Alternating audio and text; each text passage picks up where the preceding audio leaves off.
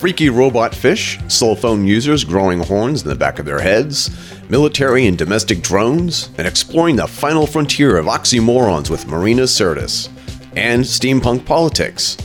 The Fedora Chronicles presents the Metaphysical Connections News of the Week with Jason Cousineau, recorded for June 22nd, 2019. Thanks for listening and enjoy the show.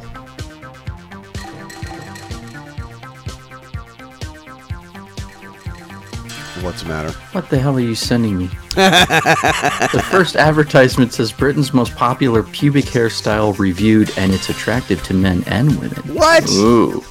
What? That's not what I sent you. Freaky robot fetish. Oh, fish. Now, see, Powered that- by blood and goes days without eating. see now, now we're gonna now we're starting to record because, of course, you made a uh, the funny news story. The first news story you read funny, and that's why people listen to the podcast because um, uh, because we talk about the news of the week in a way that makes people crack up. I was having dinner with with Carol at a restaurant that is built right next door to where we used to live. When Carol and I were living in Groton, Massachusetts, right next door was a fire station.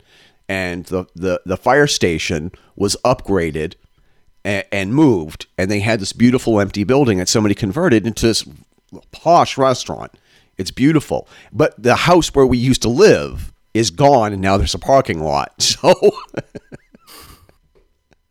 the the the the where Carol and I spent our first night as a married couple is now a parking lot, which is kind of sad. But right next door, there's a beautiful restaurant that's now one of our favorites. Well, there you go. Um, Can't get too upset about that. Well, the house was really sort of becoming dilapidated, and I would have loved to have Yeah. saved it, but for sentimental reasons, it would probably would have proven itself to be a money pit.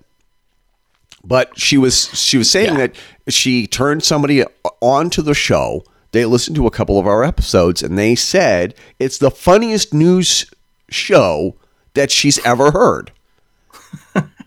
So that, that's what we're going to keep doing. Just read the news, paranormal and otherwise, and laugh about it, and and hope that more people continue to like it. Our listenership is continuing to grow, and so of course you're talking about a a freaky robot fetish. I mean, fish powered by blood. It Well- goes days without eating. But you know, you send me this link, and there's a picture of a naked woman with her hands covering her crotch, and it says Britain's most popular pubic hairstyle revealed, and it's attractive to men and women. Of course, my mind's going to go there. there's like five pictures at the top. Three of them are half naked women. Well, it's also the Daily Star from the UK. So what did you expect? Well, I don't know. Is the Daily Star kind of like the Inquirer? Is that what I is that is that what I'm to be understanding here, or, or what? Uh, I mean, I've heard about the Page Three girls. Yeah, I don't think this is this is the same. I don't know. Yeah. I don't know what the reputation of the Daily Star is. Okay. I mean, because the on the other side of that banner is millionaire reveals he wants realistic intimate doll identical to ex-wife. That is creepy as Hmm. hell. That is creepy as hell. That is that's just really that's fucked up. It- that's just fucked up. I don't know what's say. All right, so scientists believe that it will soon be hard to tell the difference between robots and animals after developing a robotic fish powered by blood. Yep. And the word blood is in quotations. Let's also make that. Yeah. Yeah. Lifelike lionfish is similar to the animal's vascular system in that it can store energy pumped through the body, has multifunctional circulatory system with a blood-like compound powering the robot in a pumping fashion, creating the illusion of a pulse. The robots usually operate by storing energy from a battery, but the robotic fish harvests its energy from a synthetic blood-like solution, enabling it to move its fins and swim against a current. Why? Why not? Eh, No, I, I think could think of a number of reasons why not. This shit's expensive. Why the hell? Why? Why? What? What? How is this going to help anyone in any way? I think the issue of all of this is that can we reproduce life and should we? There's something there's something very Blade Runner slash Jurassic Park about this that has Yes. me well, with the with with a touch of Terminator thrown in. Let's be honest.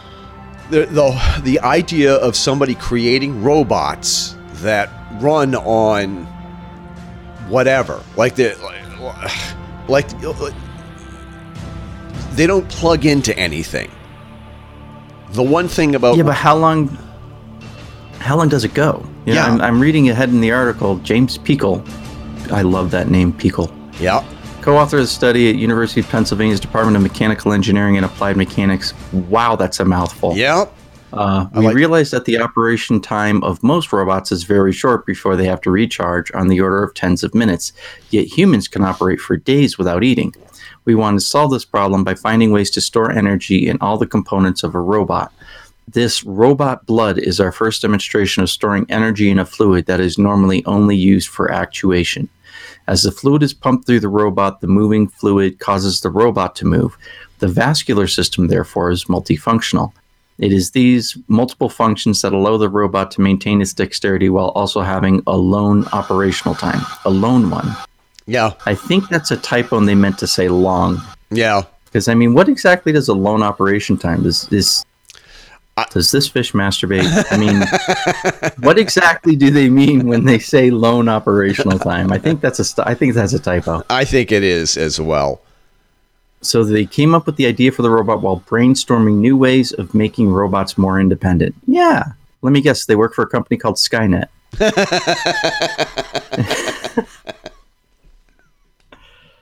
Because the thing is, is that da- just down the street from where we used to work at Hologic, there's an uh, there's an actual company called iRobot. You know. Yep. and, and, Yep. and so many people have their products like the Roomba. The iRobot makes the Roomba, right? Doesn't it? Yes, it does. Yes, it does. So Yes, and and just so we're clear, iRobot doesn't really have any links to Apple at all in any way. They called themselves iRobot before Apple started using Apple i started- for yeah. everything. yep, Because they've actually been around for decades. yeah, They've been around. Hell, they were around when we were working at Hologic yeah, together. yeah.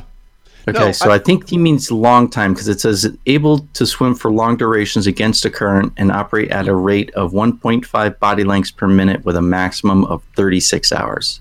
Okay, So I think he meant long operational time, and someone is causing me to get myself in trouble. Yeah. So yep, yep. That's what I was wondering means. what the function would be of a of a masturbating fish robot. I really was, but apparently that is not the case. oh man. and that might actually be the topic for this week's show. but I, I, because um, there are a, a couple of other stories that I had sent you. Um, Yep. you know, in the realm of robots, and it's like this in the same day we got this other one talking about in Huntington Park, California, uh, crime fighting robot deployed. Um, and I wonder if this would be a good time to insert the the the, the theme from RoboCop. Dead or alive, you're coming with me. Yeah. So it was like, and the thing is, is that it it looks, it doesn't really look like a, a, a man walking. It does not look like a man at all. It looks like a, it looks like a revolving, a, a roving trash can. It looks like a cross between a Dalek, a Dalek from Doctor Who and R2D2. Yeah. To be honest, Yeah. with a with a touch of uh, black hole thrown in. Yeah. And I'll, I'll, just to be clear, this is not really. This is robotic in that it, it's it it's an autonomous machine, but all it really does is record shit Yeah. and sends it back to police headquarters, and then police headquarters will decide to do something or not. So this is very different than a cop walking the beat. This is just oh, they could accomplish the same thing with a drone, Yeah. So yeah, I mean, okay. except there's less photo opportunities for people. Yeah. How's that ironic?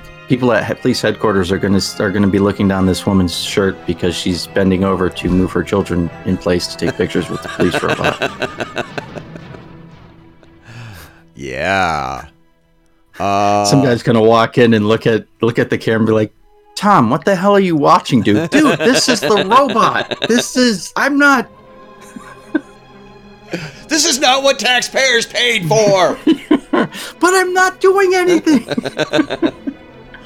Yeah. I mean, yeah. I mean, this. I don't know. This this smacks to me of of surveillance, a police surveillance state. Now they're saying in the article it says that it's gonna over a public area, so I'm guessing it's designed to just go around like the city park, or Yeah. at least that's where their intent is. yeah. Um, which you know, okay, I can see that. Still smacks of a police state to me, It honestly does. and like uncomfortably so. It really it it's it's well the thing is is that there are already cameras everywhere.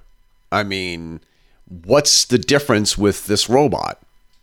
difference with this robot is on like body cameras on a cop you've got Yeah. a cop that can actually do something Yeah. you know there's something there's a sort of unwritten trust between uh, civilians and police that says you can commit any crime you want as long as you don't get caught yeah. kind of a thing right it's like the age old adage of if it's three o'clock in the morning and you're the only car on the road do you stop at a stop sign Exactly. Don't do you?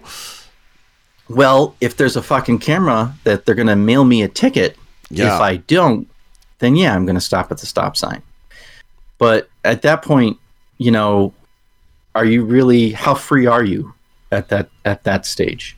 You know, so that's what bothers me and I'm saying this with right now there is a police vehicle looks like a SWAT car Right. that's parked at the end of my street because we've had a spate of crimes. There was a couple of cars stolen. And so they just, it's a surveillance vehicle. They just park it there. It has cameras all around it, much like this robot. Yeah. And it says right on it, we are here and we are monitoring because there's been a lot of crime. And it says that right on the side of it. And you appreciate that to an extent. Well, to an extent, yeah, and to an extent, no. I mean, I get it. I get why it's there. Um, but at the same time, it's been there for two weeks now. Yeah. How much longer is it going to be there? You know, I'm. I feel guilty when I'm picking my nose as I'm driving down the road, and I don't want to do that. It's just I have a right to pick my nose in my own damn car. Damn So- right you do. so you know, it just gets gets me a really kind of hinky feeling. You know, it gets that weird sort of feeling on the back of your neck when you every day when you leave the house you see that sitting there. You know, I don't feel like I'm free. I feel like that's a guard keeping an eye on me, making sure I don't do shit. Well, you it's know? but it's it's sort of like this. Whereas it's like people who live in gated communities. There's a reason why people like living in in gated communities for the illusion of mm-hmm. safety. And right, but at the same time, I don't know. I'm not one of those people. I mean, if it's a, I don't care how gilded the cage is, it's still a cage. right, even if you're the one that has the that can open the door whenever you want, you're still living in a cage. yeah, That's not that's not something that I'm really interested in doing. So, yeah, on the one hand, eh, this is this is minor. I mean, it's more police state than RoboCop, but at the same time, I just it gives it gives me a hinky feeling. I just there's no I don't know. There's there's no real reason behind my not liking this other than that it doesn't make me feel safe. It makes me feel sur- surveilled. It makes me Right. feel like I have no privacy. yeah. That's what it really amounts to. It really does. And it's like, and I think that we mentioned this in the last podcast, whereas the book 1984 is going to be celebrating its 70th anniversary next month in the month of July. And 35 years ago, when the book was celebrating its 35th anniversary, um, in 1984, I was actually reading 1984 in the year 1984 in school. Did you do that thing? Well, they got that wrong. well, not there's a lot of things whereas there's a lot of things that actually came true in the book. And there's plenty of articles out there about what 1984 got right and what it got wrong. And one of the things that it got right is the inevitable um, surveillance state that we live in. yeah. And, I mean, now to be honest and fair, we're not as bad as like London, for example, yeah, where in London they can literally follow someone as they leave their house and go to their place of business, and then when they leave their place of business and go to the pub or wherever they're going to go. So we're not quite that bad, but it No. depends on what city you live in too. yeah. I mean, Because really, there's certainly small towns in England. I would imagine they can't all be a city, and not all of those small towns are going to have the sort of surveillance cameras that they have in London. Right. Wondering if they have the problem with the murder that London has, though. I don't know. I mean, I, I honestly don't know. It, you know, how effective is it? And on the one hand, it's like if you're not if you're just go grooving around your day, you're having a great day, nothing bad is going on at all. It's sort of like it seems seems obtrusive. But when there's a crime or there's an accident and you need to prove who did it, who's the suspect? Yeah, but it, is it is it worth is it worth the sacrifice? You know, it's it's like when you're raising your kids and and like my son, for example, he's got a he's got a job now and he's got his money and and he's got his own money and he doesn't really have anything in the way of bills because he's too young. Yeah. You know, And because- and yeah. he's talking about he wants to get a driver's license. And I'm like, okay, we'll save up your money, get a driver's license. You know, we'll, I'll help you. You know, learn how to drive. You have to pay for your test because you now have an income. So if you want a driver's license, that's something you have to pay for the test for. It's like 15 bucks. Sure. So, you know, I'm not, I don't feel like I'm punishing him in any way, shape, or form, but I'm trying to get him to understand that if you want to do things, you've got to pay for it. Yeah. You know, and he spends all of his money on video games, which is fine. I don't care. But, you know, then he's like, Dad, can you buy me lunch? I'm like, well, no, because I'm working. Yeah. You know, if you had asked me when I was taking lunch, then maybe, but you know, but at the same time, he saved up money and he took, you know, he on Father's Day he bought dinner for the entire family, so Yeah. I can't really complain too much about that either. Right. Um, but he's learning, you know, he's learning that you know he may get the instant gratification of, hey, I can buy this video game. Oh, I can buy this down this DLC. Great. But at the same time, if you want a car, you can't buy all those DLCs. You can't buy those video games Yeah. because that's going to cost significantly more than you make in a paycheck. So you're Right. going to have to save up for it. right. And he's learning that. And we're going to be going out. We're going to be driving out to uh, New England this summer, Yep. next month. And um, you know, he if he wants to have a lot of spending money, it's going to be his money, not mine. Right. So, and he knows it. So it's it's up to him. But but, But, as- it's it's kind of the same. It's kind of the same thing with this, though. You know, are we? Is the sacrifice? The, is the short term sacrifice worth the long term goal? And I'd have to honestly, for me, I'd have to see numbers. How many crimes does this RoboCop thing? This is well, basically, it's it's a non-flying drone. Is really Right. what it is. This it's a rolling robo drone. It's a rolling. How many crimes does it help solve? It's a rolling prevent. Street. Yeah, right. It's a rolling street drone. And the thing Right. is, is that how many, um, how many crimes does it help solve, or how many crimes does it prevent? Well, That's the- that's I, the question. I would argue that the prevention is not as key to me as the solving, because if this drone is helping solve violent crimes, great, and solve them, Right. not prevent them. Preventing prevention is a hard thing to prove. Yeah, It really is, because prevention by H- the HP RoboCop is not going to be any different than if there was a cop walking a beat. yeah, I don't see how that could be any different. yeah, How many people are going to look and see a RoboCop, the see the RoboCop and go, "Oh, cr- shit, man, fucking, you know, put the crack away. We we, we we're going to get caught on camera." exactly. They're going to say the same thing if they see a cop. The difference is the cop can show up and arrest them right then and there. Right. You know, it's that whole. There's a certain level of trust that we put in the police, and just like I wouldn't want to have cameras around, like for example on on on highways like the Massachusetts Turnpike, where you get a ticket to get on the highway, you have to give the ticket back to get off the highway.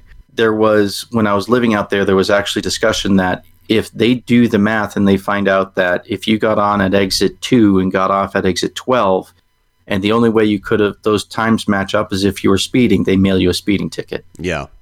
I am morally opposed to that because they didn't catch me doing Right. it. You know what I mean? They have proof that yeah, you were speeding, but that that just means I don't know. That's that's not a that's not living free at that point. No. You know, you're just under a really really big prison. It's You know what I mean? And I'm I'm I'm opposed to that. I want to live free. Freedom means that you have problems. Freedom means that you're going to have to deal with ugly things. yeah. But that's the price of freedom. And if you're not willing to pay it, move somewhere else so that those of us who are willing to pay it can continue to live free.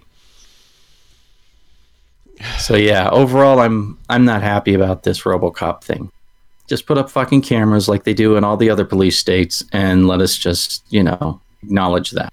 Yeah. Putting a sci-fi twist on it is not going to make me feel like it's any more any less of an intrusion on my privacy. It is. It's and it is. It's it's it's very weird to have to look at something like this and realize, oh, we are actually living in the world of 1984. It's just not as overtly dystopic. Right.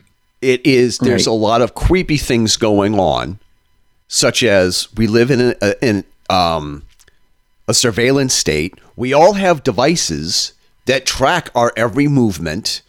We're feeding this giant corporate machine that the NSA and the DOJ allegedly has access to.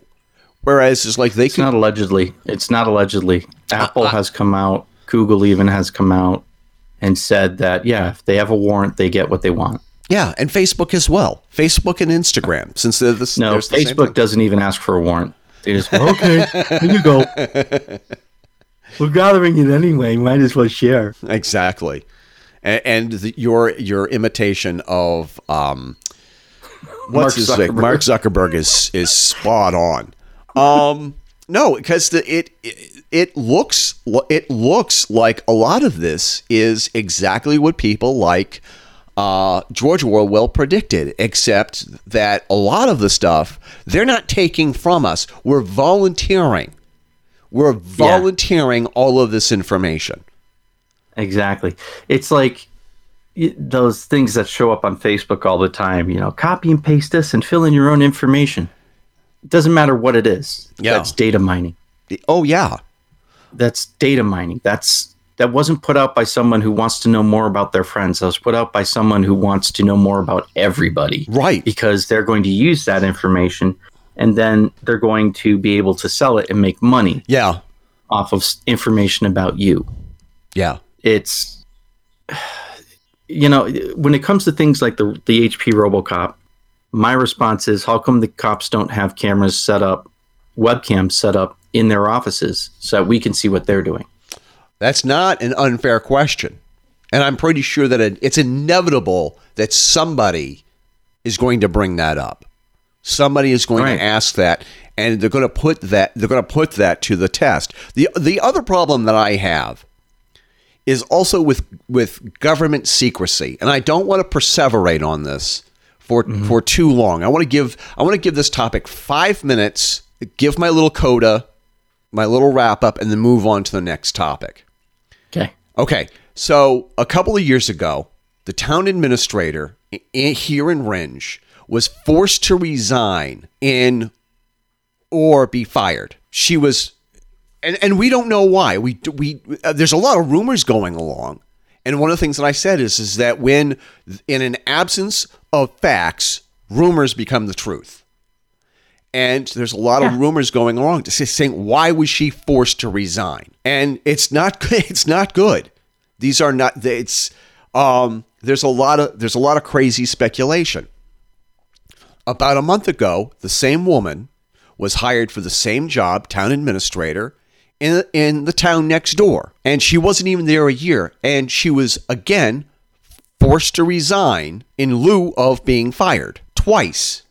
This has happened to the same person, but we're not allowed to know the circumstances in why she was forced to resign.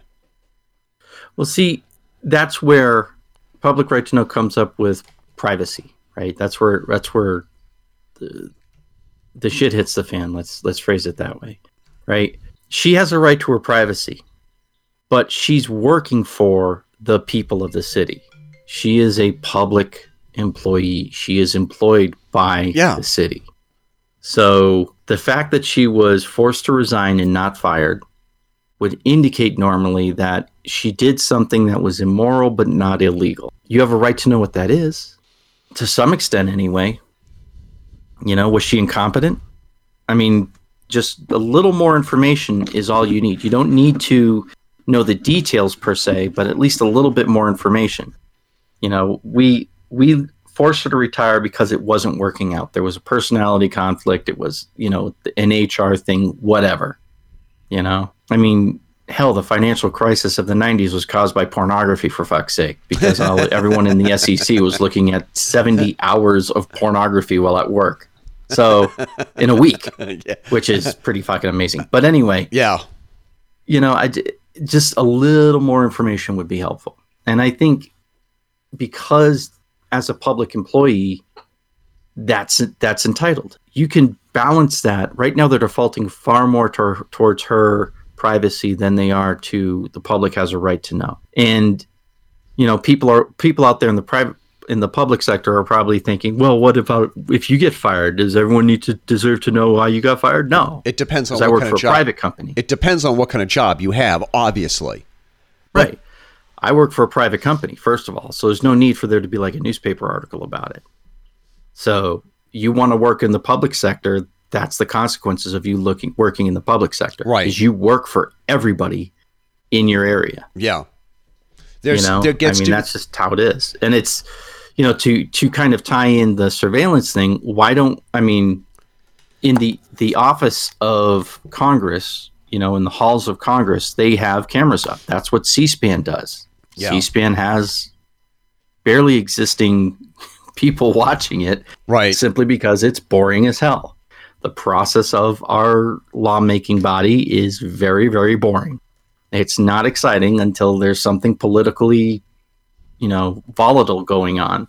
And then all of a sudden viewership goes up and then it goes back down again. It is something What I want to see is not in the their their public private their public spaces where they're all meeting. I want to see what's going on behind closed doors in their offices. Yeah. If they're doing work on my behalf, I des- I have a I should have a right to know how they're going about it. And ironically, remember what was it 15 years ago whenever uh Gray Davis yeah. was recalled Yeah. in and they had like the they had like the parade of fools that were all going out for governor there was a porn star that Yeah. was that was applying for the governorship I only remember And- I only remember this because Sean Hannity interviewed her. Uh, he interviewed all of them Right, he interviewed all of them I only remember this because Sean Hannity's interview with her was classic Sean Hannity. Whereas it was, and I remember her name was Mary Carey, and she later Yep. showed up on an episode of Celebrity Rehab. And it, shocked to hear that a porn star going through rehab yeah. what are the odds And so the $10,000 question that everybody should be asking is if you run for public office, should you, I, and I, look, town administrator of Rindge, New Hampshire, shouldn't you release your tax records? Um well see i don't know about that And, there's and, should, and, and also, should you be drug tested? Should you? I think at the at the state level, yes, you should. But like with the reason why I brought up Mary Carey is because her platform was you will never have to worry have to guess about what I'm doing in office because I'm going to put up webcams in every room of the governor's mansion. yeah. Leave it to a porn star to come up with, "Hey, you want to watch me doing everything." Right. You know, but in all honesty, if Congress has offices and I'm paying for that office, it's not a residence. Why can't I know what's going on in there? Well, that's where we make our wheels and de- we do our wheeling and dealing. Why don't you want the people who pay your salary to know what it is you're doing on their time while they're paying you? It's like when I was on the telecom committee for that very short period, and they had that without uh, without me as the quote secretary. They had a meeting with the a, a few of the town administrators and the, the the president, CEO, founder of the new cable company, and I wasn't there in that meeting. And that's right there. That's when I quit. That's when I quit because I'm supposed to be the secretary. I'm supposed to be recording this stuff, and I'm not allowed in that meeting. That's all I needed to know. Right. Because now you know there's something going on here that they don't want people to know. And if they don't want people to know, that means it's something that is morally questionable. Yeah. And the only thing that makes sense is a payoff of some sort. And that's not an unfair um, criticism. I don't think. I don't think that that's unfair. Yeah, I, I don't think so either. I mean, there's a lot there's a lot that goes on in government that we may not like, but is a necessary part of government. But I don't think it's up to the people in government to decide what it is we can and cannot see. I don't like that idea. Simply because they're in an elected position, we're paying their salary, and they're doing everything in our name. Yeah. So why the hell? Like for example, the this this the committee, the city council in the city I live in, all of their meetings are public. Is the public is invited? You know, all of the the the city website says, "Hey, we're having a meeting on this day." They give everyone two weeks notice. You know, public is invited. I have yet to see anything that indicates that they have ever done anything without the public being invited to it. Yeah. I'm sure they do, but I've never been aware of it in any way. And that just makes sense to me. You know? If we're paying their salary and they're do they're operating in my name, I have a right to know what they're doing in my name with my money. Exactly. All right, I think we beat this dead horse. I it, it, what do we want to talk about next? yeah. Well, because I think speaking about beating a dead horse, how about beating the war drum? Um, there's a ton of news that has come down the pike in the past couple of days, the past week about Iran. And Yep. like first one thing, like pulling out of the the phony I- uh, uh, um, nuclear deal with Iran. For the past I, 20 or 30 years, Iran's nuclear program has been a cause of concern for the United States and our, and our allies because they came right out and said as soon as we build a, a nuclear weapon, we're going to obliterate Israel. That's one of their I would. I would think it would be more than a concern for us. It should be a concern for everyone in the world. yes, uh, that's why I said the United States and, and our allies. Yeah. So Well, no. Yeah, but I would I would argue not just our allies, even the people that don't like us should be concerned by that. You have a you have a government, you have a, a nation saying once we have the capability of killing someone else, we're going to use it. yeah, That's concerning and that's in and of itself. That's the whole reason why the UN exists is so that they can impose sanctions on people like that, and the world as a as a group can tell them no. That's not what you should do with that, Billy. Put the dog down. Yeah. So it just yeah, it, it's it kills me. yeah, It kills me. So basically, a U.S. Navy drone was shot down by Iran over Strait of Hormuz in an un, quote unquote unprovoked attack, Central Command says. Now, I don't know who the Central Command, U.S. Central Command. yeah, It's an unprovoked attack. Well, I don't know if you're in there, if you're over there in their airspace, even though you're in international waters, they still have a certain amount of national airspace over those waters. Yeah. And if we were over that, then they have every right to shoot it down. Is how I look at it.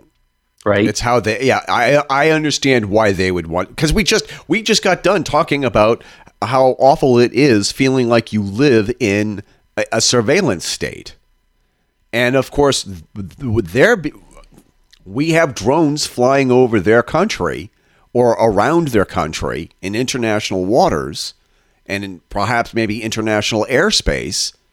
And of course they're uh, of course they're going to feel threatened to some extent. And is shooting Right. is shooting a drone down an act of war? I, I don't I don't know. If it's in international waters it's I mean it's just a drone. It's not like there's living people. It's not like there's an actual living human being in the drone piloting it's not like shooting down an airplane. Right. and then a week earlier, we're talk. It was on the news everywhere for a couple of hours about the sinking. Uh, no, not not the sinking, the attempted sinking tanker. I guess. See, now that's different because now you're talking about human life. Now we're talking about human life. if if if we were running if we're throwing a, a drone we're sending a couple million dollar drone or five fifteen billion dollars whatever sending this drone into another nation's airspace and they shoot it down hey it's cost of doing business Yeah. No harm, no foul. We lost money. We made a gamble. We rolled the dice. We lost. Yeah. That to me is not that big of a deal. Yeah. I mean, So- it's just it's just a drone, and you Exactly. ought you ought to know that they are they are going to shoot down. It's a drone, and the reason why we mm-hmm. use drones is because it they're, I guess they're less expensive than actual airplanes, and you can send them into regions where if they get shot down, who cares? I mean, really, who cares if a drone gets shot down? I don't think no. I don't think I don't think that there are parents somewhere out there in the country crying because of a loss of a drone. But the thing is, is that it's like, are we provoking them by flying drones over their country? And by the way, during the Obama administration, I don't know what the statistic was, but we killed more people using drones than all the other countries combined, mostly because we're the only country that actually uses drones to the same extent that 'cause- we do. I seem to remember that article, and I think they, they were trying to imply, I don't know whether this is factual or not, but it seemed to me reading the article, they're trying to imply that we killed more people with drones than they killed in any other way, every other way possible. Okay. But that could have been me misreading it. Yeah. So just pointing that out. Um, but yes, I understood it. That was the whole point of having drones is that we're not putting human lives at risk. Yeah. That's the point of having these drones. Um, now, there was another article, I forget if it was on CNN or wherever the heck it was. Um, there was attacks on oil tankers in the Gulf of Oman, which is not that far from the Straits of Hormuz, if my geography is Yeah. correct, which, you know, that's what Google's for, and I didn't bother looking it up. Um, that was why we sent the drone in, as I understand it, is Yeah. to take a look and see what's going on. Now, they shot it down. Seems to me that in terms of relative levels of aggression, we're sitting about equal. The difference is if they've killed people, now the scales are tipping more against them than they are inequality. Yeah. because we didn't kill anybody. You know, it just doesn't. I don't. It, but again, we're not getting the entire story. No, we're not. and that's I think that's the theme of this week's show. We don't know the whole story because it's being kept from us for reasons that I can kind of understand. We don't want to advertise what we're what we're doing and what we're planning and what we're going to do next. Yeah, and I, I love like I'm looking at the CNN article. The other countries or alliance with the motive for bombing the ships in the Gulf. They're talking about the uh, the Gulf was the the oil tankers were hit by mines in the Gulf. Yeah. So that's what they're talking about. And the other countries or alliance with a motive for bombing the ships in the Gulf are the U.S. and Israel, according to Iranian officials. Given that the U.S. National Security Advisor John Bolton has personally called for regime change, change, and given that the U.S. and U.K. governments lied their way to a war in Iraq some 16 years ago, they say it's not inconceivable that the Gulf attacks are a false flag black operation intended to generate a casus bellum, uh, which is a case for war.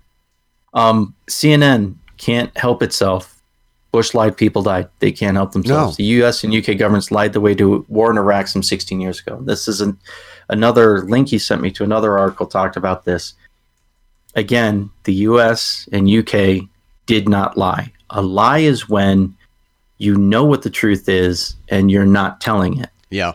What happened is the U.S., the UK, Mossad, the French intelligence agency, even the fucking KGB all agreed that Saddam Hussein had weapons of mass destruction. Yeah. They all agreed. And the reason why they all agreed is because every single one of those countries, including us, sold them weapons Yeah. of mass destruction. That's how we know they have them. Right. If I sell someone a car, I know they have a car. So it's not a lie to say they have a car. Well, how do you know? Because I sold it to them. Yeah. Did we find them? Yes. Yes, we did. We found what we gave them. Was it what they implied it to be? No, it was not. But they were there. They did exist. It was not a lie. It was inaccurate, but that is not the same thing as a lie. Inaccuracy is saying 2 plus 2 equals 22. That's inaccurate.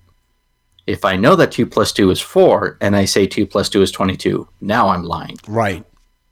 So there's there's a difference there. But again, CNN has to keep going through with that whole Bush lied, people died thing Right. because they can't be wrong, Yeah.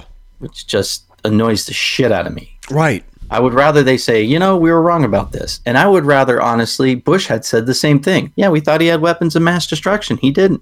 Didn't have the ones we sold him. We don't know where Right. they are. Yeah. We're thinking that's a problem. Yeah. You and know? on and on top of that, there were rumors that I, uh, Iraq under Saddam Hussein's regime moved the the, wep- the the weapons of mass destruction to Syria Syria via the Rebecca Highway. I don't know why that calling. I don't know why that the name the Rebecca Highway is important, but that's a fact that I remember very, very Yeah. clearly.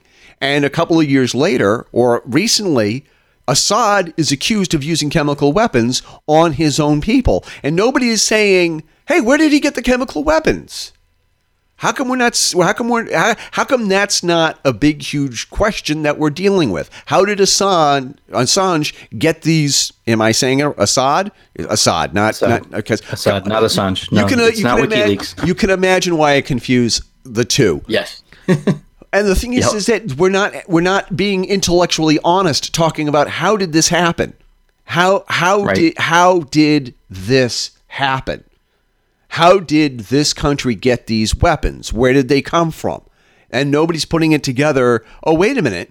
There was a news item that I read a couple of that somebody had claimed that the chemical weapons were moved out of Iraq before our invasion of that country. Maybe that's what's nobody's nobody's making the connection, which is frustrating. Yeah. I I admit. Now, the $10,000 question that I have is what are we reading in the news about what's going on with Iran is actually true? Because for folks who don't remember, the review of the book um, in retrospect by Robert McNamara and the movie, the, the companion movie, um, Fog of War, where Robert McNamara said that they made mistakes and that the incident, the Gulf of Tonkin, was bullshit. And this kid misread sonar radar signals on his screen and they knew it was probably bogus. He was probably looking at porpoises Yeah. And we escalated the war in Vietnam based on something that we knew was bullshit. And Right. a lot of people are screaming on the internet saying that the the um, attack on this tanker is bogus. Is that this is a false flag operation? Haven't we haven't we been warning you about false flag operations? Haven't we been warning you? And Well, here's here's the thing, right? yeah, Why? What does the U.S. have to gain by starting and provoking Iran? What do they have to gain? It- Trump doesn't need it for political reasons. He's doing fine politically right now. right. He's according to all the polls, he stands a, depending on who the the Democratic challenger is, he stands a good chance of getting reelected in Yeah. 2020. Good, bad, or indifferent, he stands a good chance of it. Yeah. So, what benefit is there for us to go to war with Iran? Because this paragraph in the CNN article is honest and true, actually. The reality is, and Iran knows this as well as the US, that a war against Iran would be catastrophic. Well, I disagree with catastrophic. It would not be good. But anyway, US forces are nowhere near powerful enough in the region to contemplate a conventional war, still less to cope with the asymmetrical conflict that would, the Iranians have warned, involve pro Tehran militia in attacks against the US and her allies from Saudi Arabia to Israel and Iraq. Right. So so why why would we do it? Why would we engage in a false flag black ops thing that would just provoke a war with a country that we have no beef with that is only going to hurt us politically in that region and internationally? Why would we do it? And you can't say oil. You can't say oil. we haven't been dependent upon OPEC for years now. because with all the um, with all the drilling that we're doing here in the United States and and how we've ramped up production in our own country, we're now exporting more oil Yeah. than we're actually We, using. so it's not oil. We don't need to go into Iran for oil or Iraq. So why? What benefit do we have provoking Iran? I mean, do you want me? That's what I want to know. I mean, here's, now here's the thing. if you were to tell me it's because Trump's an idiot and he thinks we need it, oh, I'm not. Uh, I'm not going to deny that Trump is an idiot. He may there are very things well about Trump I don't like. I'll, I I admit that. I admit But that at on the same time, occasions. what what would the benefit be? What does Trump think the benefit would be for provoking Iran? Why is this happening? And I'll fully admit that I haven't been paying as much attention to international politics as I otherwise would have because of shit going on in my own life. But Sure. this doesn't make any logical sense to me. What is the benefit to the nation for us provoking Iran? Why would we provoke Iran? I don't know. Why? I don't. And therein lies the problem, right? So John Bolton is calling for a regime change. Okay, John Bolton doesn't like the lead, current leadership in Iran. Congratulations, most people don't. yeah. Um, why? What benefit would we have by engaging in in regime change in Iran? How would that help us?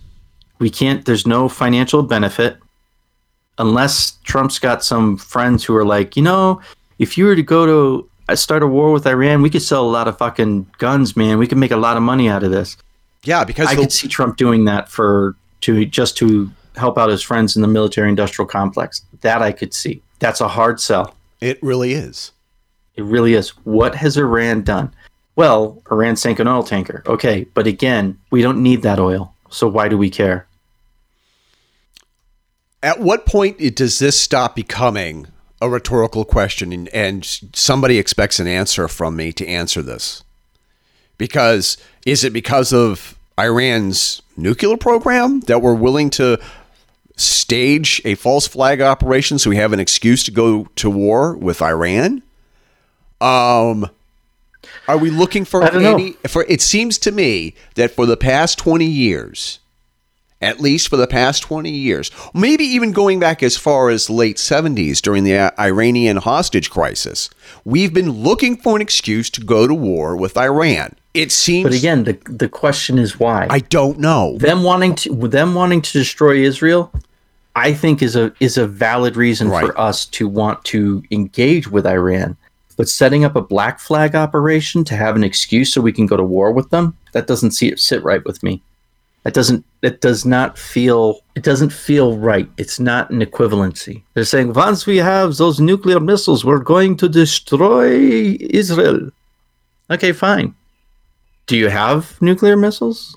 No, but we're working on it. I'm telling you. Why? Fine. I Get mean- back to me when you actually have some shit. I mean, again, it's like why are we doing this? Why are we playing why are we playing this war game? I I don't know. I and don't it bothers me. cuz the thing is is that It you bothers me. Well, and we're dispatching a thousand troops. Um, here it is. The U.S. is dispatching a thousand troops to the region after the U.S. Navy filmed the removal of what they said was an unexploded limpet mine from the hull of one of the stricken ships in the Iranian Navy, by the Iranian Navy.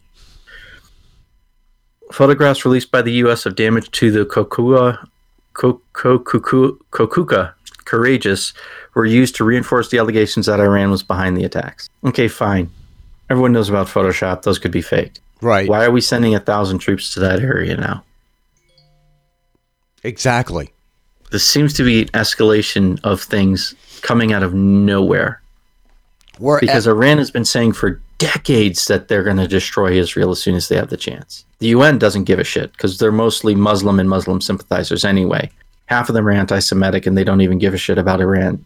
Half the rest are anti-Semitic and don't give a shit about Israel anyway. The the UN as a whole does not give a shit if Israel were to drop off the face of the map. They really don't. That's the truth of it. When you look at the list of countries for human rights violations, the US and Iran are always in the top 20, or the US and Israel are always in the top 20 over places like Saudi Arabia where women did not have the right to vote. yeah. So clearly, we're horrible places compared to them. Uh, and on top of everything else, I mean, we did we not mention that we have just sold a, a whole bunch of um, arms to Saudi Arabia, who has been accused of human rights violations, and the, and Well, I don't understand. I'll be completely honest. I do not understand wh- the reason why we treat Saudi Arabia as well as we do. I really don't. Uh, it's it's More than half of the 9 11 attackers were from Saudi Arabia. Yeah. The majority were from Saudi Arabia. And the day that it happened, we flew members of the Saudi Arabian, one, one of the few planes in the sky that day Yeah. were being escorted by the U.S. military, and it had members of the Saudi Arabian royal family in it. Yeah, And they were being flown out of the U.S. to go back home. Why? yeah. Why are they such an ally of ours? I have yet to understand why that is, especially given that we no longer need their oil. It was a bad thing when we needed their oil, but I at least could understand the political reasons behind it because Sure. the United States is going to fall apart if we don't have enough gasoline, right? Sure. But now that we don't need their oil, why do we have an alliance with Saudi Arabia? Why are we doing this? I don't get it. I really, honestly do not get it. Why the hell are we involved in the Middle East at all now? If we don't have a reason for being there, why are we involved? Other than to defend Israel, why are we involved? And this doesn't look like it's defending Israel to me. It No. really doesn't. But I will fully admit that I am not fully read up or read into, as they say in the spy movies. I'm not read into this very well. I don't understand what's going on here. But the surface of it is we're doing shit we don't need to do. I I am honestly befuddled. And the thing is is that I mean this is this is prime conspiracy theory territory here. And I am hmm. coming up with blanks as to why are we doing this? Why you know how many trillions of dollars have we wasted in the Middle East? At what like perfect example. Right after September 11th, we used that horror as an excuse to topple Iraq.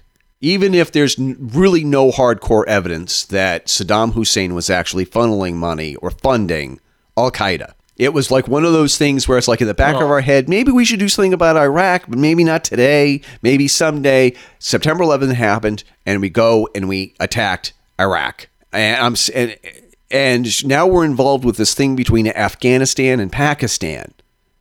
And it was like an apparently and and Pakistan uh, is that not where Osama bin Laden was hiding when he was finally captured? Wasn't he hiding in Pakistan when we finally captured him? So I forget where he was. I thought he was in Afghanistan. I forget. I'm going to just pause this for a second and look. Where was Osama bin Laden when he was captured? It was Pakistan, Abbottabad, Pakistan. Yeah. So the question. Abbottabad. So the question is.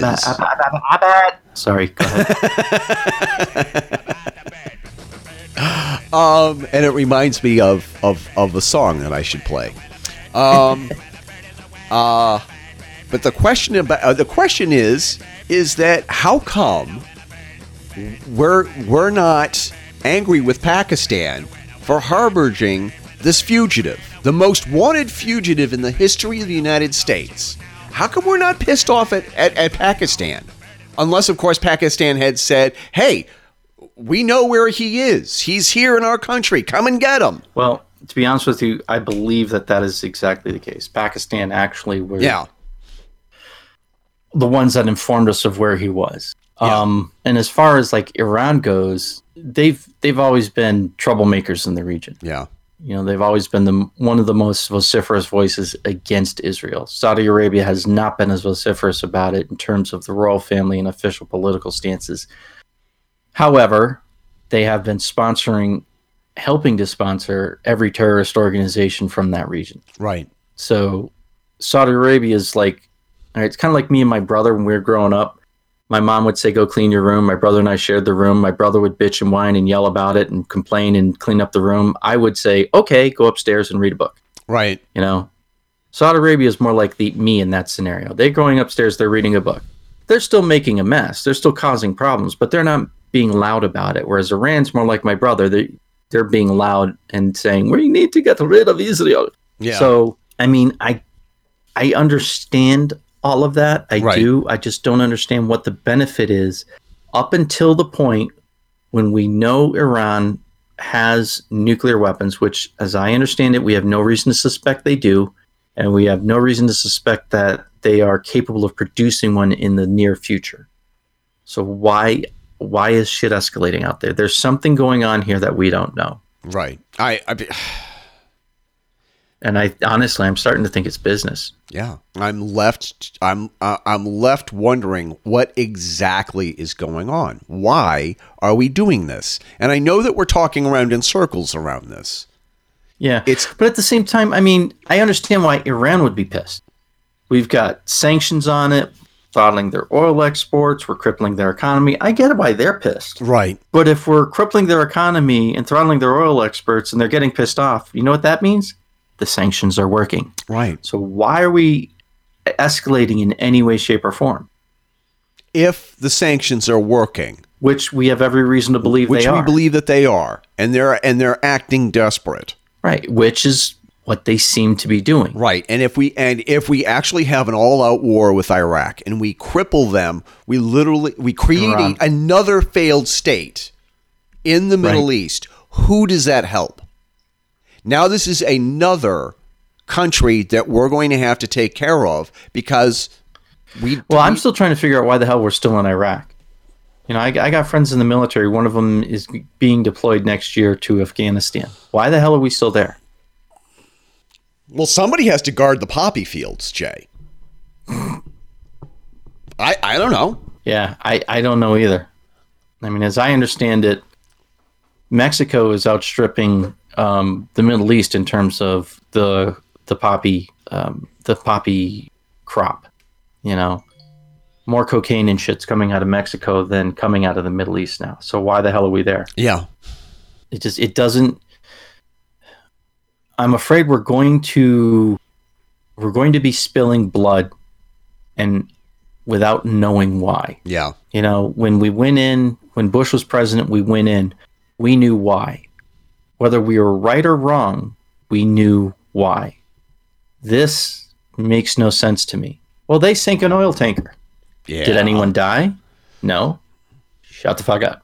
And there are people questioning why did they sink? You know, why did they sink the oil tanker? They sank the oil tanker because they're trying to lash out at us. But the tanker didn't. They're trying sink. to say we still have power. We are going to hurt the uh, American economy of the allies. Yeah. Okay. But the Leave problem. Israel alone. Yeah. But spank your ass. But the problem is, well, it's not a problem. They didn't sink the tanker. The tanker did not actually sink.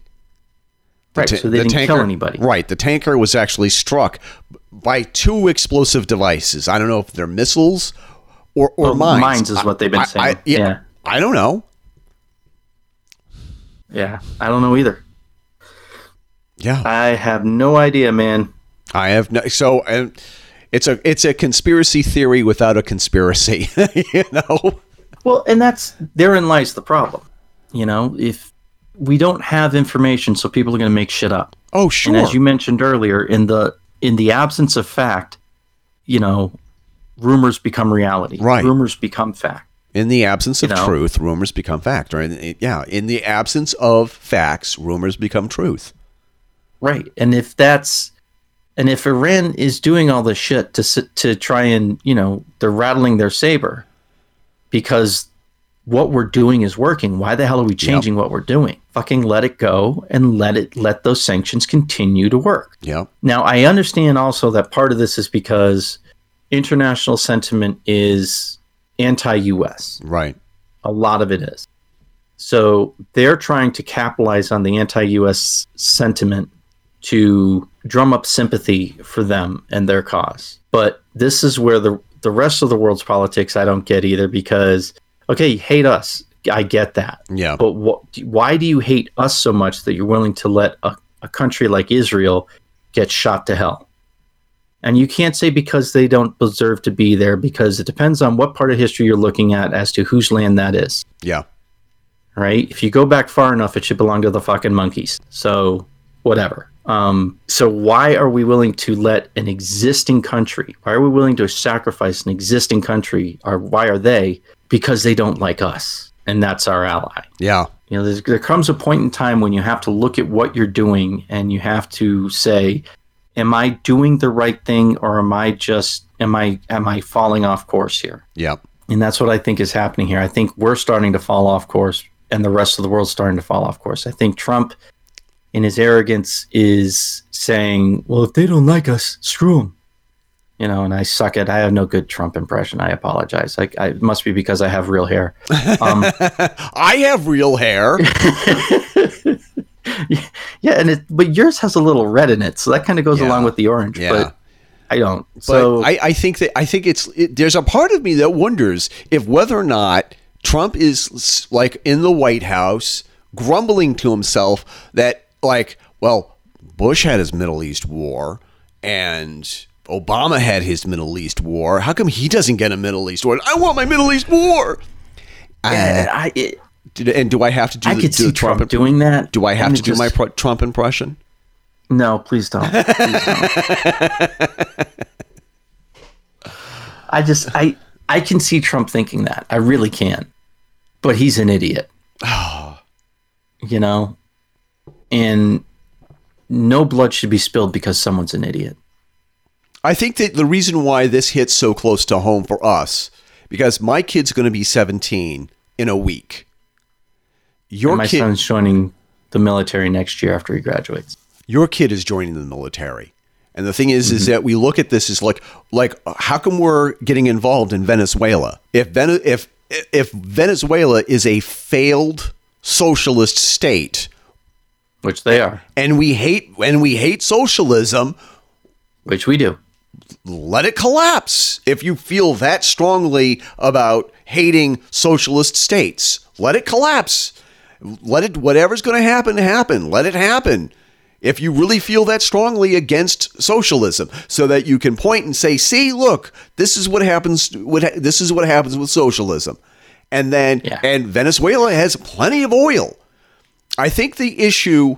I think that the issue is with everything that we had said so far today in this show. I think I think that it's not about the fact that we need the oil. I think it's because we want to control the flow of oil all around the globe. That might be Yeah, but that's a power grab. and So what would be the point? it's a power grab. What would be yeah, but If the United we are if we're controlling the oil in say Venezuela or Iran, why do we need to grab for more power? We have we have the most influential we are the most influential country in the world right now. because we don't want Influence equals power when it comes to politics. So why do we want Here's a crazy power? conspiracy theory, and you can literally watch the birth of conspiracy theory right here on News of the Week with Jason Cousineau for the Fedora Chronicles radio show and the Metaphysical Connection. Here's the birth of a conspiracy theory right here. We want to control the oil in Iran and Venezuela so China and Russia don't. We want to control the flow of oil, not Russia and not China. That is what, if we're going to fake a war in those two other countries, that's the reason why we want to do it. Not for ourselves. We're not we're not controlling the flow of oil for ourselves because we need it.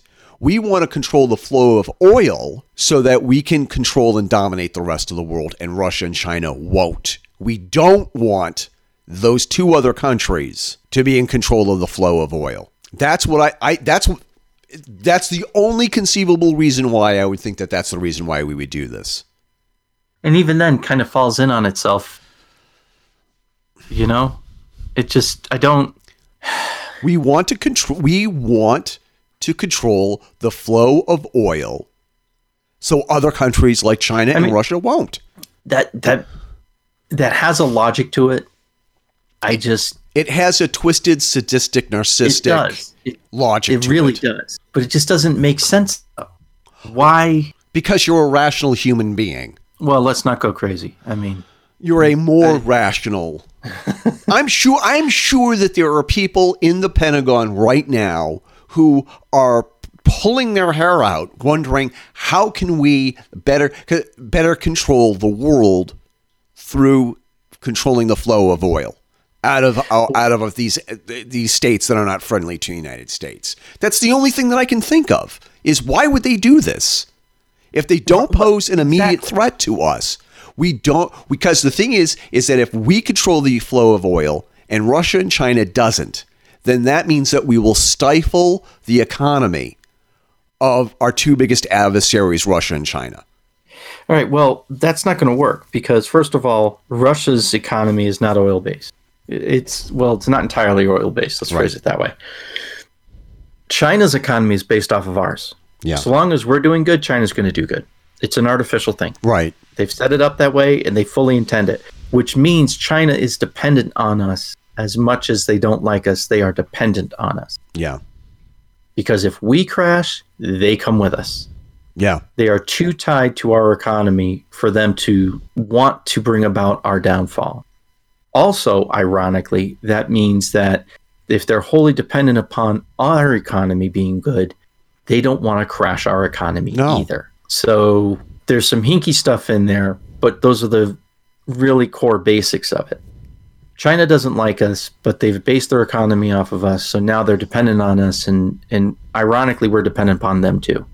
It's not quite a symbiotic relationship, but it's as close as you get in politics. Right. So China, I don't see any reason why we need to be concerned about China as far as that goes in terms of economic power because they have a vested interest in not seeing us fail. Russia, Russia's still the big problem, Yeah. you know? I'm I'm a little surprised that Obama wasn't smart enough to realize that, you know, the 80s polit- political situation hadn't changed that much. No. If anything, it reverted back to what it used to be. Exactly, it did, and you know it's still there's they've they they are still our number one geopolitical adversary in the world. They really are. Yeah. Um, that doesn't mean they're they they don't have the power they used to. They don't have the influence they used to. Putin is trying his level best to change that, but I don't. From my understanding of the international situation, he hasn't quite achieved that yet. Right. So I don't know. I'm just waiting for the fucking aliens to attack so we can start finally start working together instead of against each other. Yeah. Yeah. I don't know what to say. I mean, I, I, I honest, I honestly do not know what to say about this and what is what's going to happen within the next couple of weeks and months and years.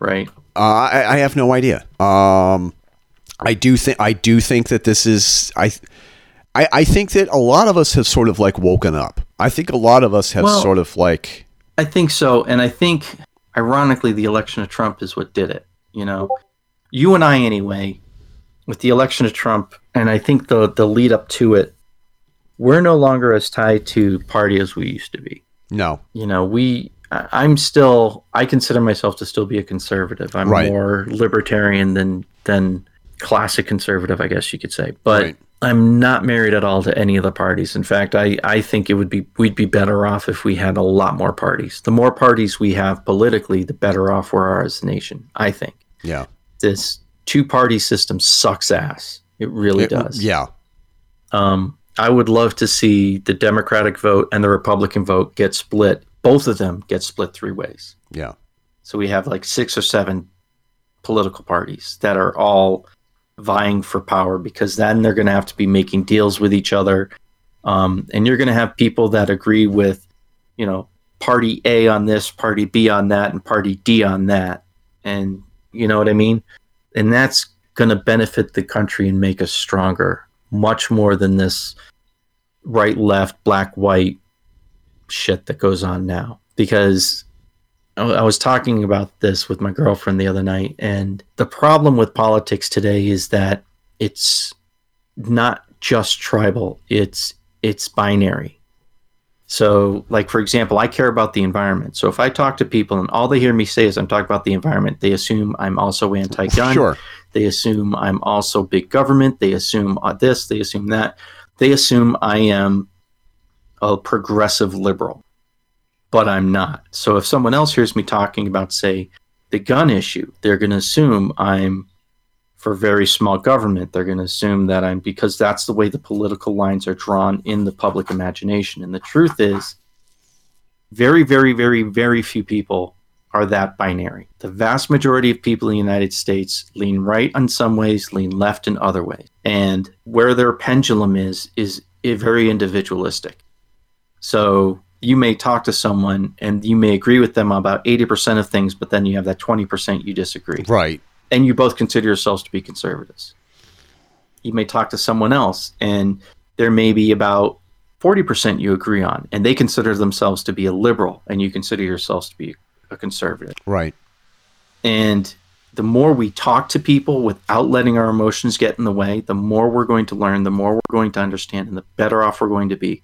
It's what unites us that's more important than what divides us. Because if we concentrate on what unites us, we'll be able to reach the middle ground on what divides us. And that's how that's how we make the country better. That's how we make our society better. Yeah. And the media is not helping at all. I mean, the the internet is a great place to find echo chambers. The problem with an echo chamber is you don't learn anything. On top of everything grow. else, that's exactly the problem. Yeah. Is that how I cannot tell you how many times I, I, I found myself in these groups um and the point where it's just like really sort of like really what we're doing is just clapping each other on the back Yeah. and saying, "Hey, congratulations, good for you." Blah blah blah. You know, thanks. You know, oh, you're so right. You're so right. Blah blah blah. And it was just like there's just not enough people out there to actually say, you know, look, um, I don't agree with you, but I uh, but I understand where you're coming from.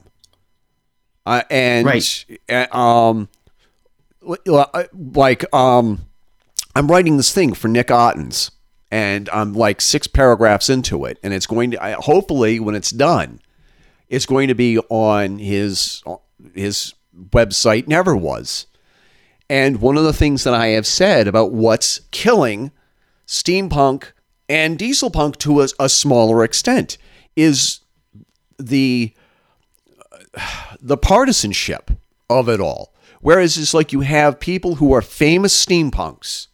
They're famous for being steampunks, eh, but they, you have to know how they think and feel about Donald Trump. And their biggest thing right now is how do we impeach Trump? How do we get rid of Trump? Trump, Trump, Trump, Trump, Trump is a bad person. People who wear those MAGA hats, they're bad people. Trump is an idiot. Trump is. And at, at what point did you stop being a famous steampunk celebrity and just become a political pundit?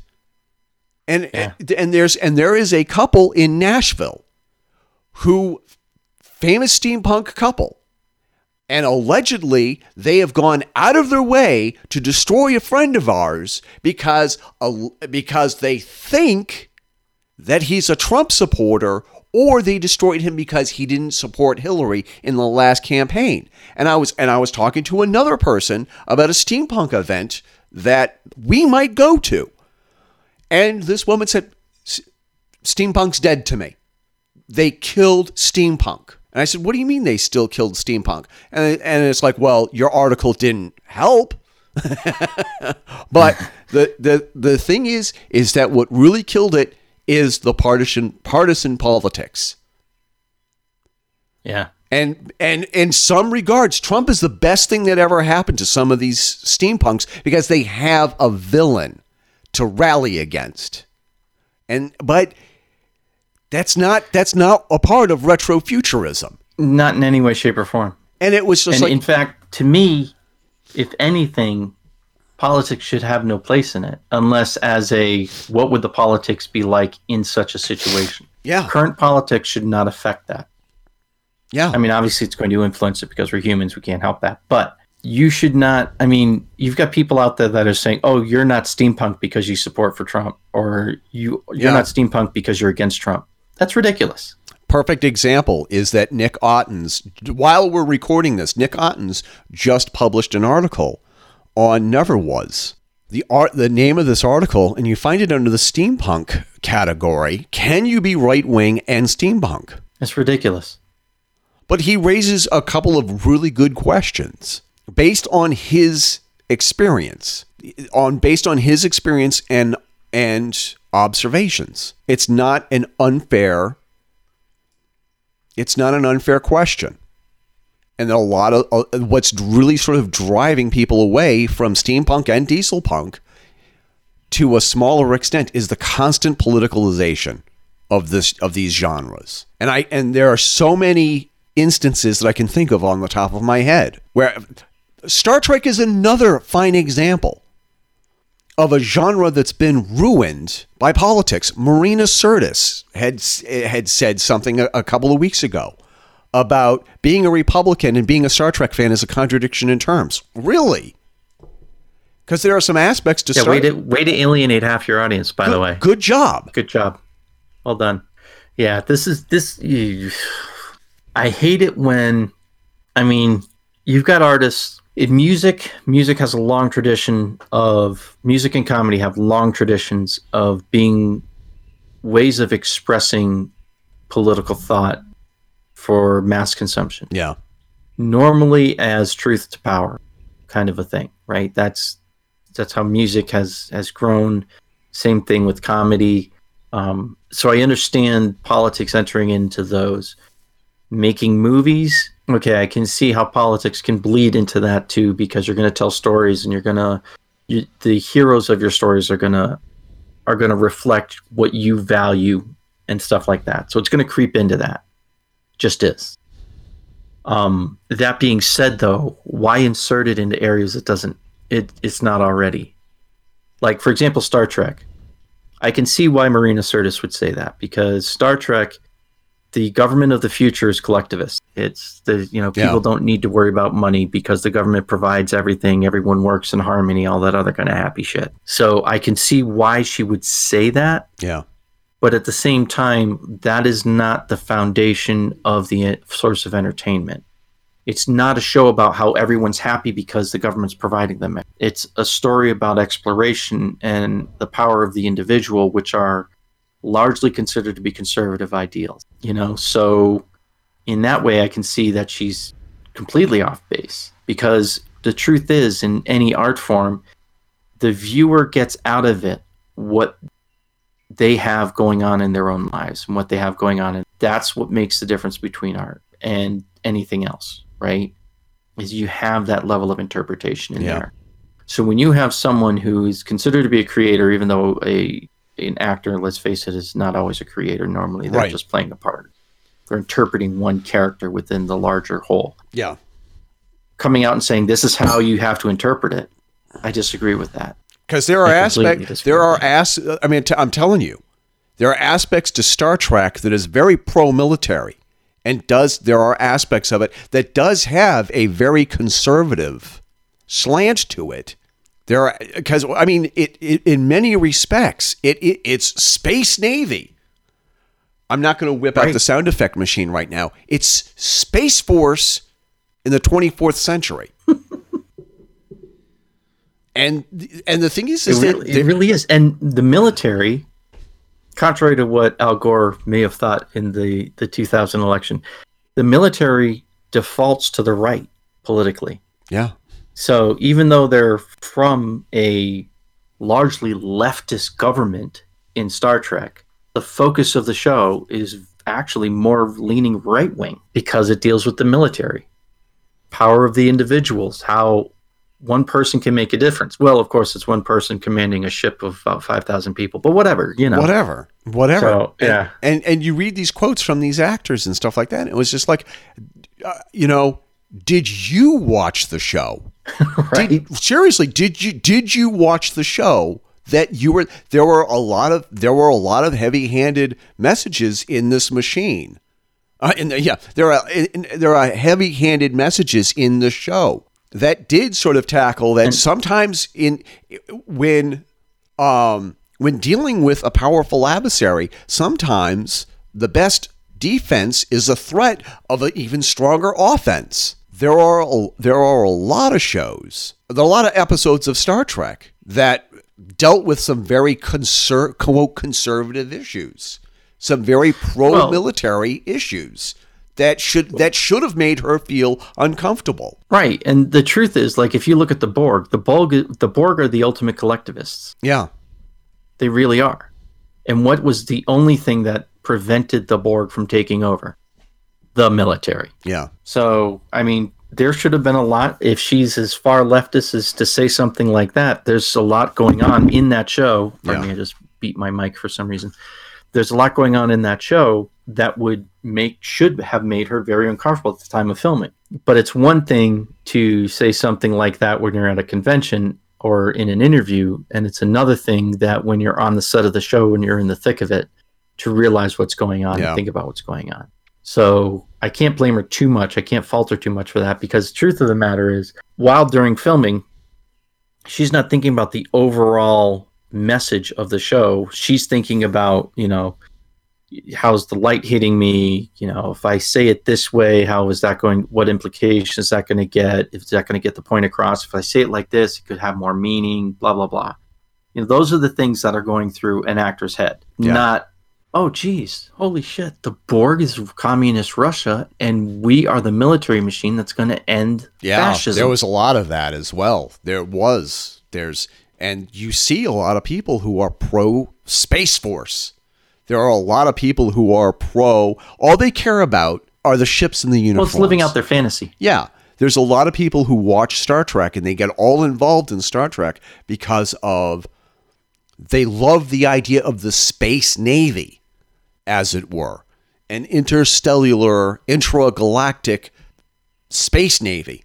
And they, they and all they care about is the uh, the uh, capabilities of the ships and how do they stack up against like the Klingons, the Romulans, and, and the Ferengi, and and they get all Well, excited. it's it's the love of numbers. I mean, it's the same reason why Star Trek and Star Wars fans fight and argue with each other over which technology is superior. Yeah. You know, warp speed is faster than light speed going into hyperspace. Yeah, but a Death Star is gonna is the most powerful uh, weapon ever created in science fiction, or whatever. Yeah. Okay. uh, You've heard of the exhaust port, right? I mean, Right. You know, it's it's well, we know the exhaust port was actually a fault that was put in there intentionally, but now, the now we know that.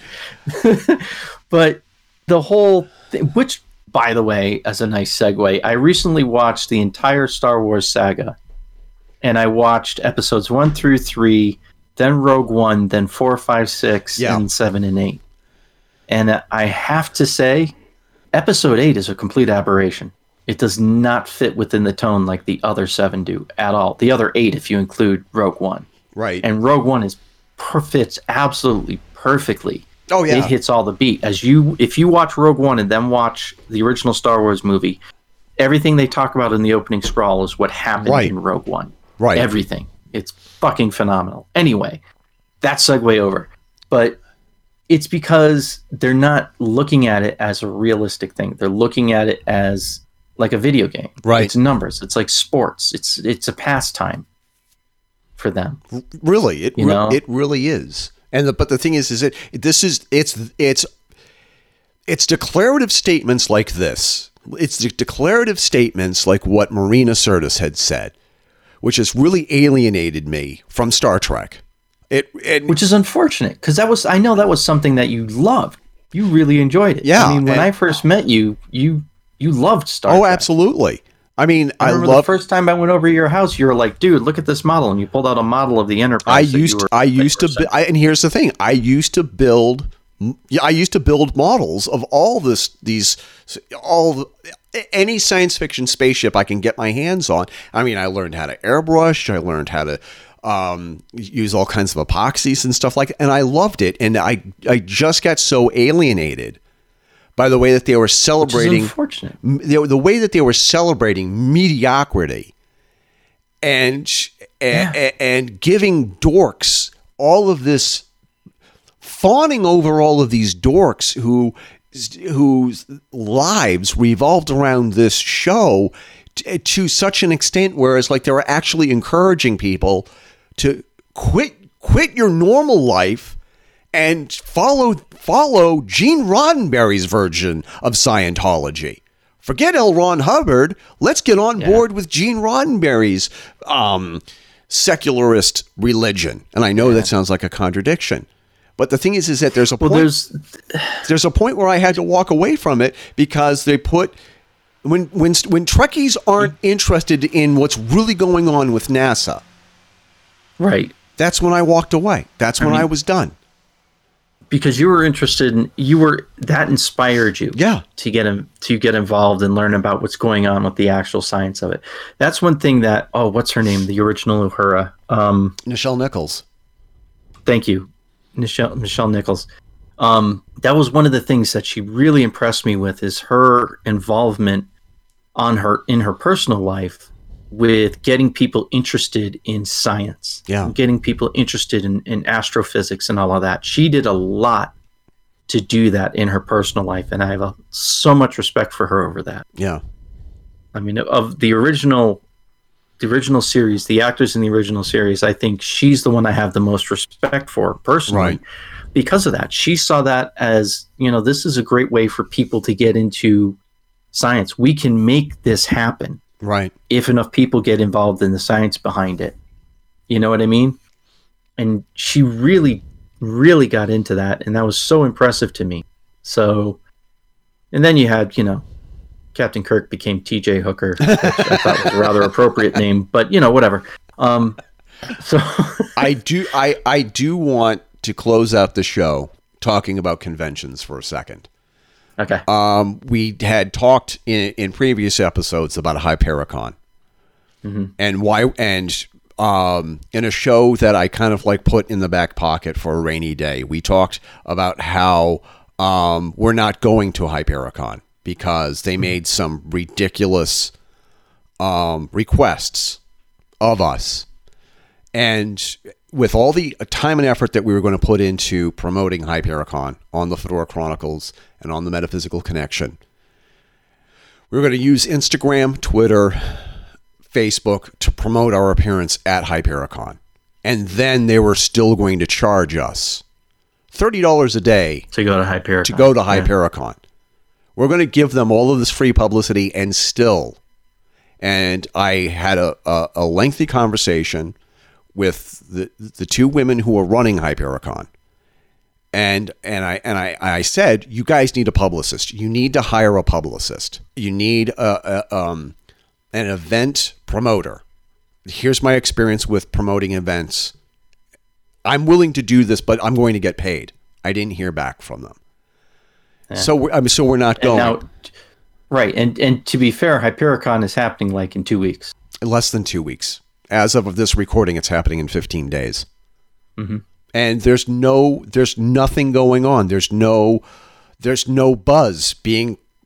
You you go to Twitter and you search for Hypericon and you find and you find other people using the name Hypericon that's not associated with the convention, and they have not announced much of anything. They've I they, I don't even think they've announced any of the panels. And but the thing is is that and and here's the thing I'm I'm not going to mention the name of this convention because they don't even have a name yet. But I'm talking with some folks who are working on a a, a, a convention that okay, when we get more news uh, about it, we will let you know. But the thing is, is that we're not going to we're unless it has something to do with the Fedora Chronicles or the metaphysical connection. And if we are not if we're not there, if we're not there to participate, if we're not going to be on panels, or if we're not going to be there to cover it, if we're not there as media or press, we're not going to we're not going to promote it on our website because we've gotten burned in the past we have we have said, "Hey, there's this convention. You should go go to this convention because it looks like it's going to be a good time." Only to turn out that it's been it's the it's the steampunk fire festival essentially. what some of these have turned into. And sort of like I, I the point that I'm trying to make is that there are a couple of panels that I have prepared. I have prepared a couple of panels on the topic of cyberbullying and how to combat it, um, exploring the paranormal through podcasting, and the do's and don'ts, um, and the future of steampunk and dieselpunk, and is is steampunk going to remain um, a subculture, or, or is it going to go the way of the disco? I, I I have these seminars, and I'm more than willing to go and be on these panels on these topics and more. Um, I there's one there's one panel I'd like to be on about ancient civilizations and how they are far more advanced than we originally thought. I'd love to be on those panels. Um, and I'd like you to be there too, Jay. But the the, the thing is, Yeah. is that there's something going on with conventions, um, and that there, Yeah, and, and then I don't know. For me, it seems like conventions have. It used to be a celebration of whatever topic the convention was about. right, Right. Um, but more and more, the conventions are becoming their own business, and it's all Oh, about sure. the convention. sure, And I think, at least in my exposure, and it's purely because of where my interests lie, the the San Diego Comic Con is really, I think, the start of that. And every convention out there has dreams of being the next San Diego Comic Con, Right. whether that's they deal with comic books, um, science fiction, whatever it is that they deal with. They want to be the next Comic Con. right, And the San Diego Comic Con has become so just fucking vain that like they sued the Salt Lake Comic Con for using the term Comic Con in yeah. their advertising, yeah, which is ridiculous to begin with. But even more ridiculous, they won the lawsuit. yeah, So apparently you can copyright two words together or a word Sure. abbreviation. Now you can copyright that and no one else can use it except you. sure, So I actually have litigation in place to copyright the word don't. and I'm going to safely retire. Yeah. Because everyone who uses the word don't is going to owe me a penny every time they use it. yeah. That's my retirement plan. It's a pretty lousy retirement plan, Jay. Just to let you know, I'm not impressed. I do think we need to have a conversation about your retirement program and, and how we have to up your game because that's not Quite possibly. Quite Yeah. possibly. I thought that's what the scotch was for. Yeah. So we're so the thing is is that we have these seminars because we're, we're we're going to start expanding the Fedora Chronicles into doing live seminars and doing live promotions in certain parts of the country. Um, and obviously, I will keep you informed because you're a, you're a part of it, as it were. Um, and uh, keep the audience. Uh, it, I would love to meet members of our audience, and That would be cool. that would be cool and just like and just sit down and say this is why we do what we do and you're the reason why we do it you know and you know and and get you know get all get all 12 of them together and I'll buy them coffee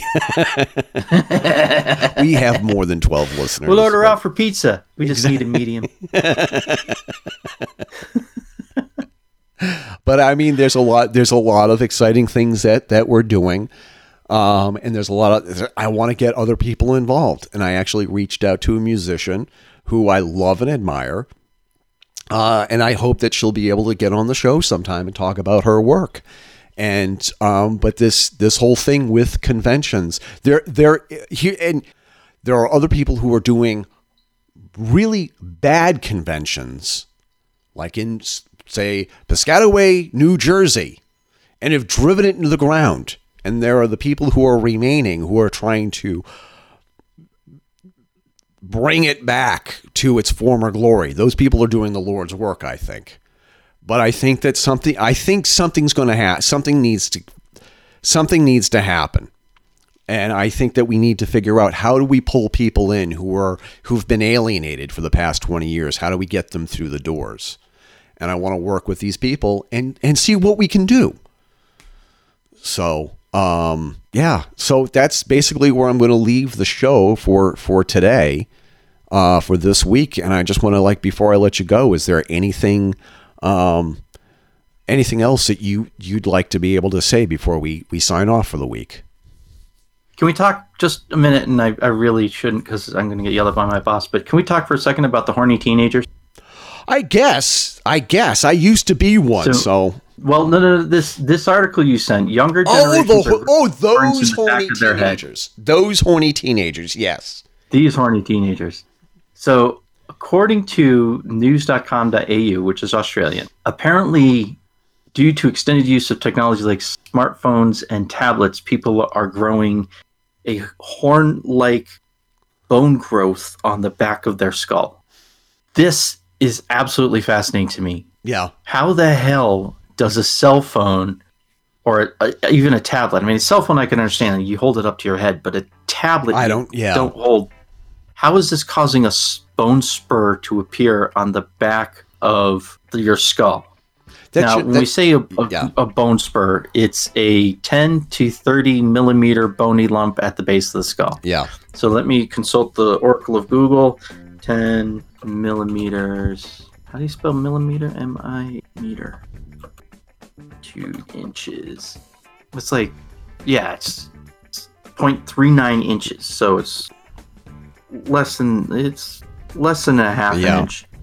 Just growing off the back of their skull. Yep.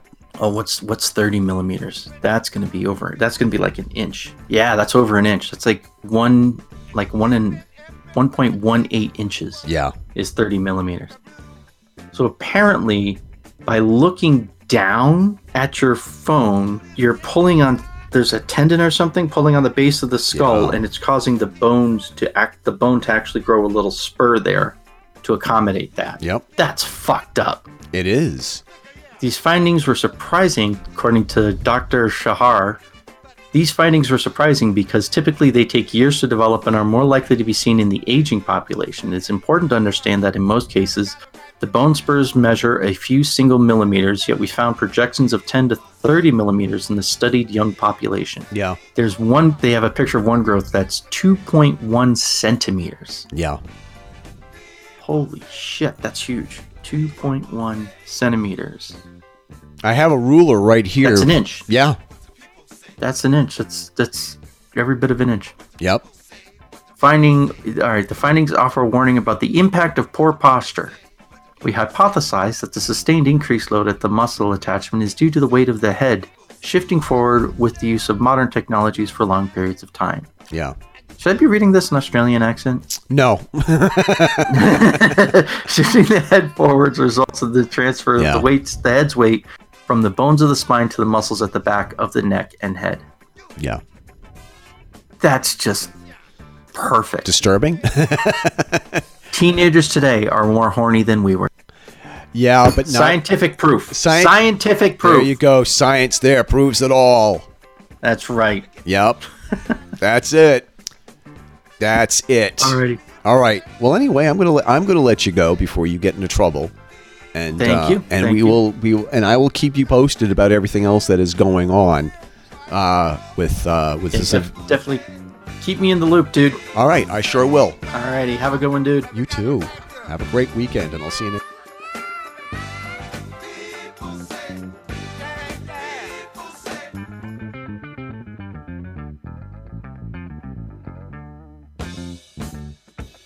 You've survived another podcast from the Fedora Chronicles Network. Find out more about us by visiting our homepage, thefedorachronicles.com. You can support the show by visiting our Zazzle page. Exactly 12.5% of every purchase goes to keeping this and other shows on the Fedora Chronicles Network on the air. That's zazzle.com slash Fedora Chronicles. Or you can become a Patreon. Click the link, and for a mere dollar a month, you'll get early access to the podcast, updates on what we're working on, and so much more. Thanks for all your support in advance, and thank you to our listeners who have already contributed.